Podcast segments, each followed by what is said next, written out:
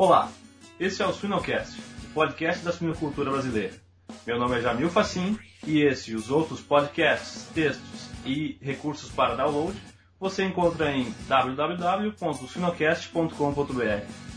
Contamos com o patrocínio das empresas The Hells, Bayer, se é Bayer é bom, BR Nova Sistemas Nutricionais e a Grosseria Speak. E também com o apoio da suinocultura industrial. Essas empresas valorizam a educação continuada na suinocultura brasileira. O tema do Suinocast 52 é Qualidade da água utilizada na produção de doses inseminantes em centrais. Quem nos dá a honra desse bate-papo de hoje é o diretor da Minitube do Brasil, Alexandre Marchetti. Olá, Alexandre, tudo bem? Boa tarde, Jamil. Tudo bem. Inicialmente, eu gostaria de agradecer o convite e a oportunidade de estar participando novamente junto com, com o Suinocast. Ah, e, e, contribuindo aí com o trabalho de vocês. Muito obrigado mesmo. Bom, Marquete, a gente tem bastante coisa para falar sobre qualidade de água, então vamos falar de sinocultura. Ok.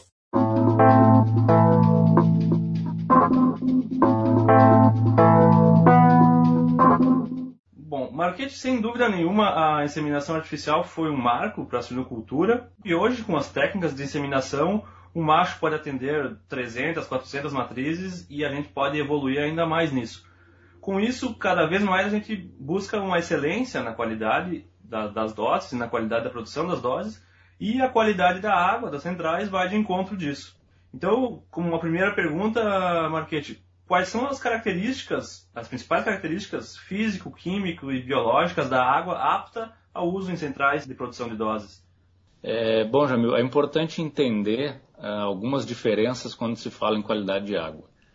O tema mais comum né, de, se, de se ouvir falar nos, nos produtores nas centrais é água tratada ou a água que eu utilizo é uma água potável. E nós temos que deixar bem claro que para centrais de inseminação, para produção de doses, nós temos que falar em água purificada. Tá? Existe uma diferença entre esses conceitos, certo? Onde a água potável ela é submetida a um grau de tratamento, mas a água purificada ela é mais tratada, vamos dizer assim, do que a água potável. Então existe uma série de características que essa água purificada uh, deve apresentar para que não haja interferência na qualidade das doses. Os parâmetros mais comuns que são observados é condutividade elétrica, que é um, é um indicador da quantidade de sais que existe nessa água. É, o pH ele deve ser o mais neutro possível. Tá? Não, essa água não pode ter nenhum elemento que, que altere o pH. E o outro principal seria com relação à contaminação dessa água. Né? Existem indicadores que podem ser, podem ser utilizados. É comum considerar que a água pode ter no máximo até 10 UFC por ml, mas hoje, dentro das tecnologias que se tem, é possível obter água sem nenhuma contaminação bacteriana. Então, então esses seriam os três principais aspectos: contaminação microbiológica, condutividade elétrica e pH. Certo, interessante. E com certeza, ah, para se obter essa água, necessita-se de equipamentos eficientes. E hoje no mercado, quais são os principais e os mais eficientes equipamentos disponíveis que contribuem para a produção dessa água purificada?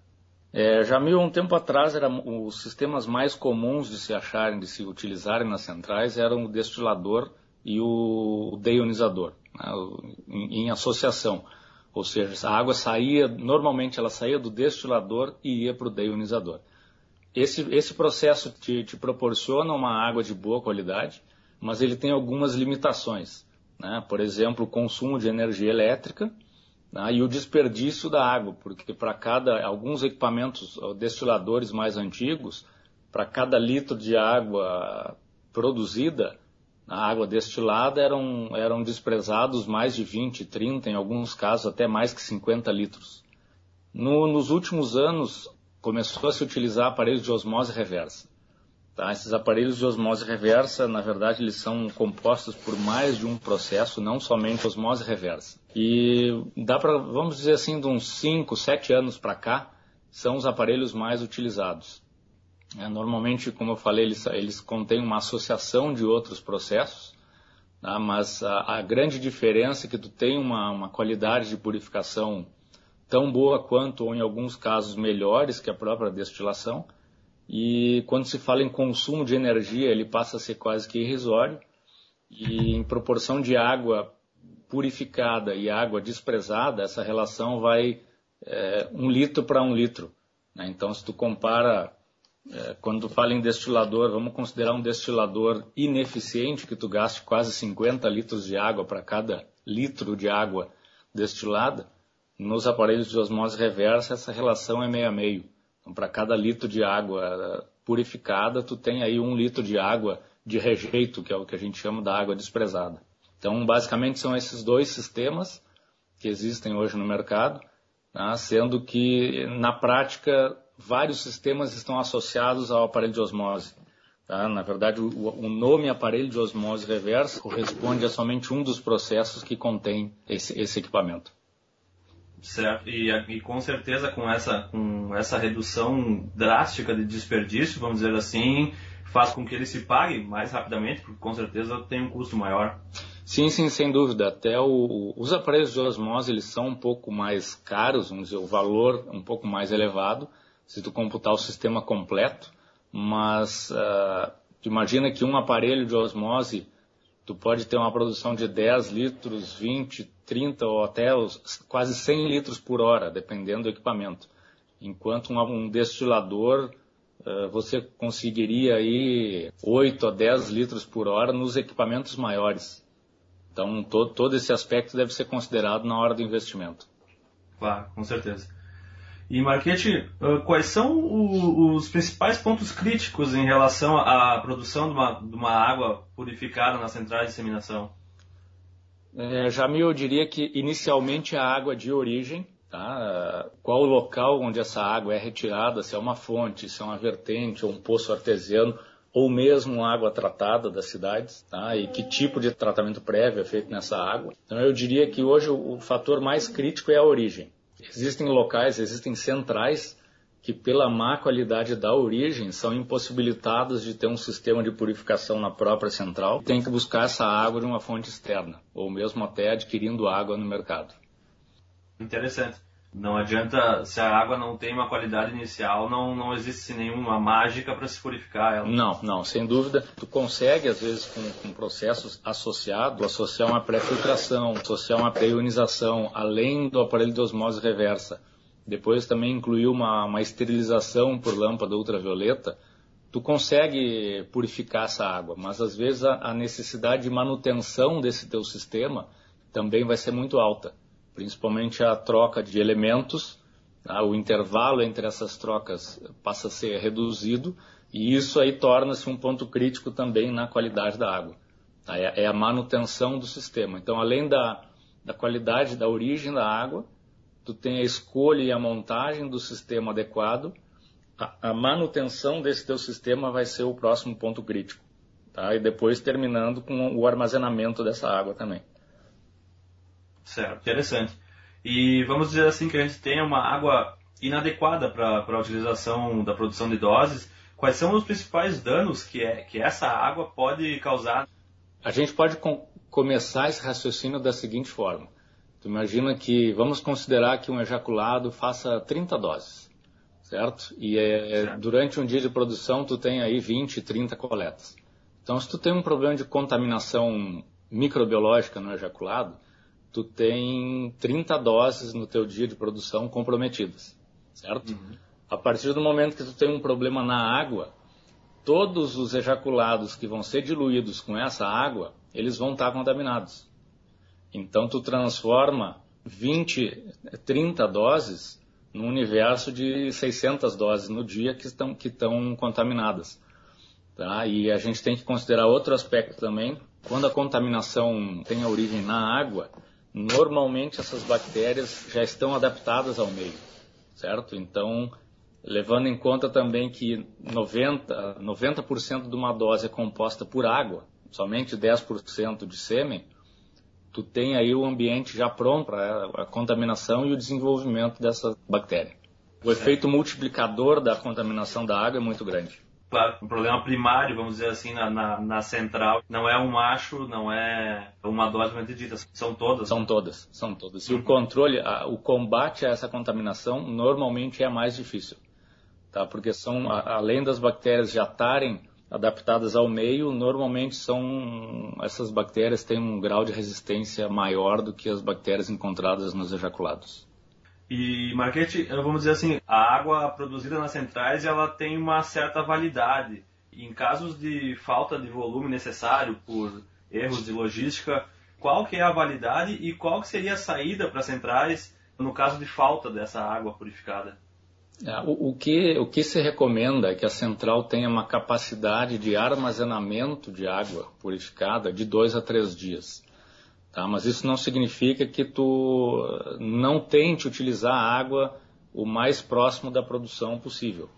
Porque o que, que acontece? Algumas características físico-químicas, principalmente condutividade elétrica e pH, elas têm uma alteração tá, durante o armazenamento não são muito grandes, mas isso já tem, já pode ter um impacto na qualidade das doses, principalmente quando se começa a discutir e falar sobre diluente, utilização de diluentes de longa ação. Uh, então, o que se recomenda é que a central tenha capacidade de armazenamento para dois a três dias, tá? e que no máximo essa água seja utilizada em até três dias, no máximo.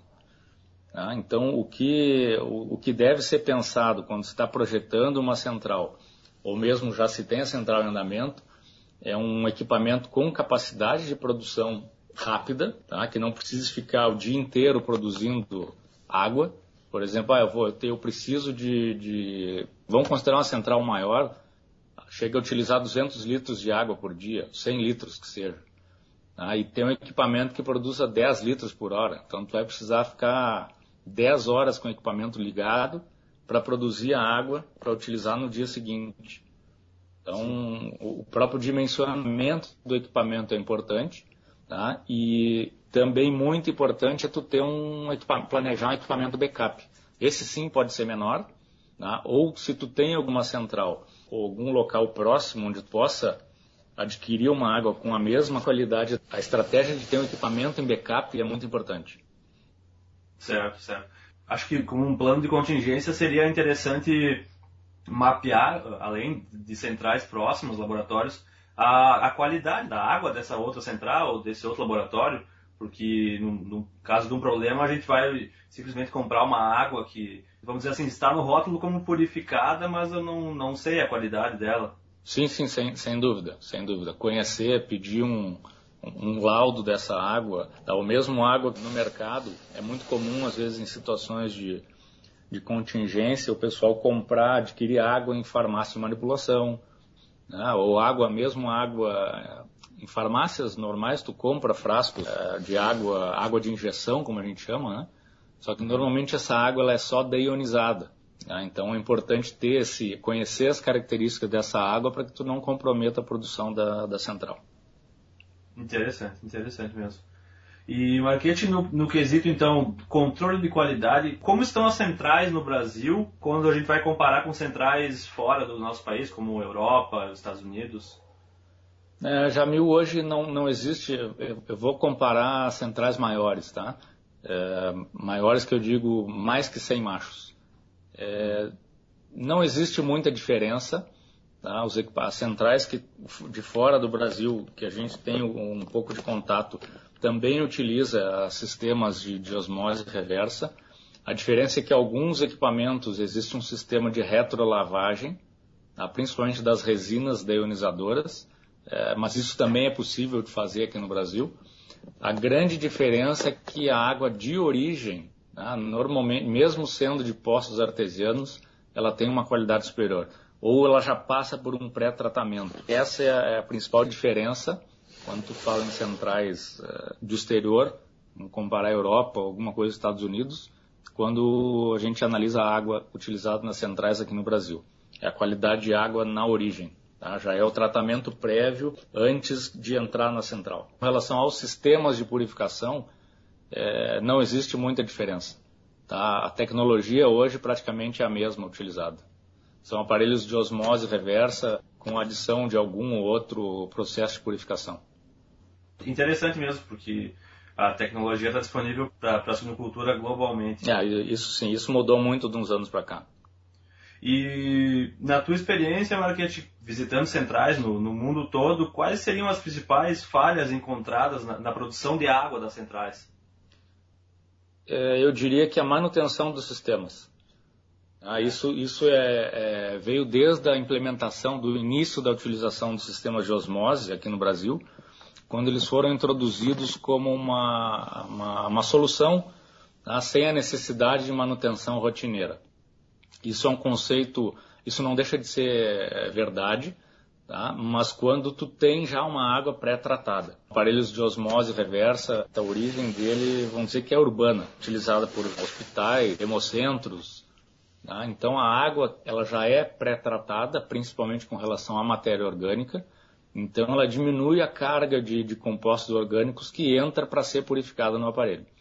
Então a montagem mais comum que existia era existia um filtro de, de um elemento de filtração que retinha matéria orgânica e logo ela já passava pelo carvão ativado, a membrana de osmose, alguns aparelhos com uma resina uh, deionizadora, tá? E nem todos com a lâmpada UV. Então isso para nossa para nossa realidade das centrais isso não é suficiente, porque normalmente, como eu falei antes, a, a origem da água, vertentes, poços artesianos, tá? isso vem carreado com muita matéria orgânica.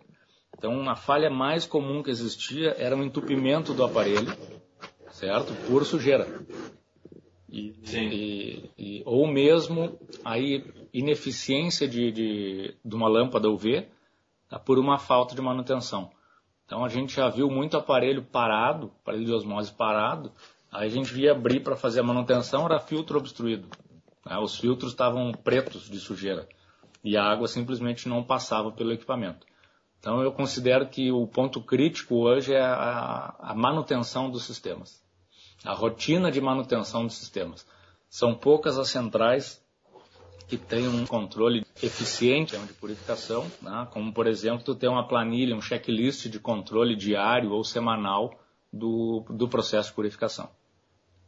Certo. E essa manutenção, Marquete, ela, vamos dizer assim, existem manutenções que a própria central pode realizar ou recomenda-se só a empresa fornecedora de equipamentos realizar essa manutenção? Não, a maioria, a maioria das manutenções ela é feita pela própria central tá? que é a verificação dos elementos internos, dos filtros e cartuchos, acompanhamento do volume de produção dos aparelhos, tá? se, se, o aparelho está produzindo a quantidade de água que ele, que ele é proposto para produzir, é, um acompanhamento microbiológico, uma rotina mensal, pelo menos, de análises microbiológicas. Ah, o, praticamente o único serviço de manutenção que a gente recomenda que seja feito pelo, por uma empresa especializada é a parte de sanitização. Ah, isso sim, porque o aparelho todo é desmontado, é, são feitas reposições das peças e um tratamento é, através de ácido peracético. Isso sim, aí é, é, se aconselha que seja feito por uma empresa especializada. Os demais devem ser feitos pela central, pelo pessoal da própria central. Certo, certo. E com certeza, como a central de inseminação está inserida na suinocultura, não, não dá para deixar com que manutenções simples deixem de ser feitas, onde a gente pode, uma inadequada qualidade da água, afetar plantéis gigantescos de matrizes. Isso, isso. Tu imagina, por exemplo, que tu não faça um acompanhamento microbiológico da água, às vezes tu pode ter 45 dias de contaminação até tu identificar que existe um problema microbiológico. Tá? Com isso, ou mesmo 20 ou 30 dias para tu ter um impacto no campo. Então, o tempo de reação até tu descobrir o problema, identificar a origem e tomar a, ação necessária, tá? pode representar muito dinheiro no, no, final da produção.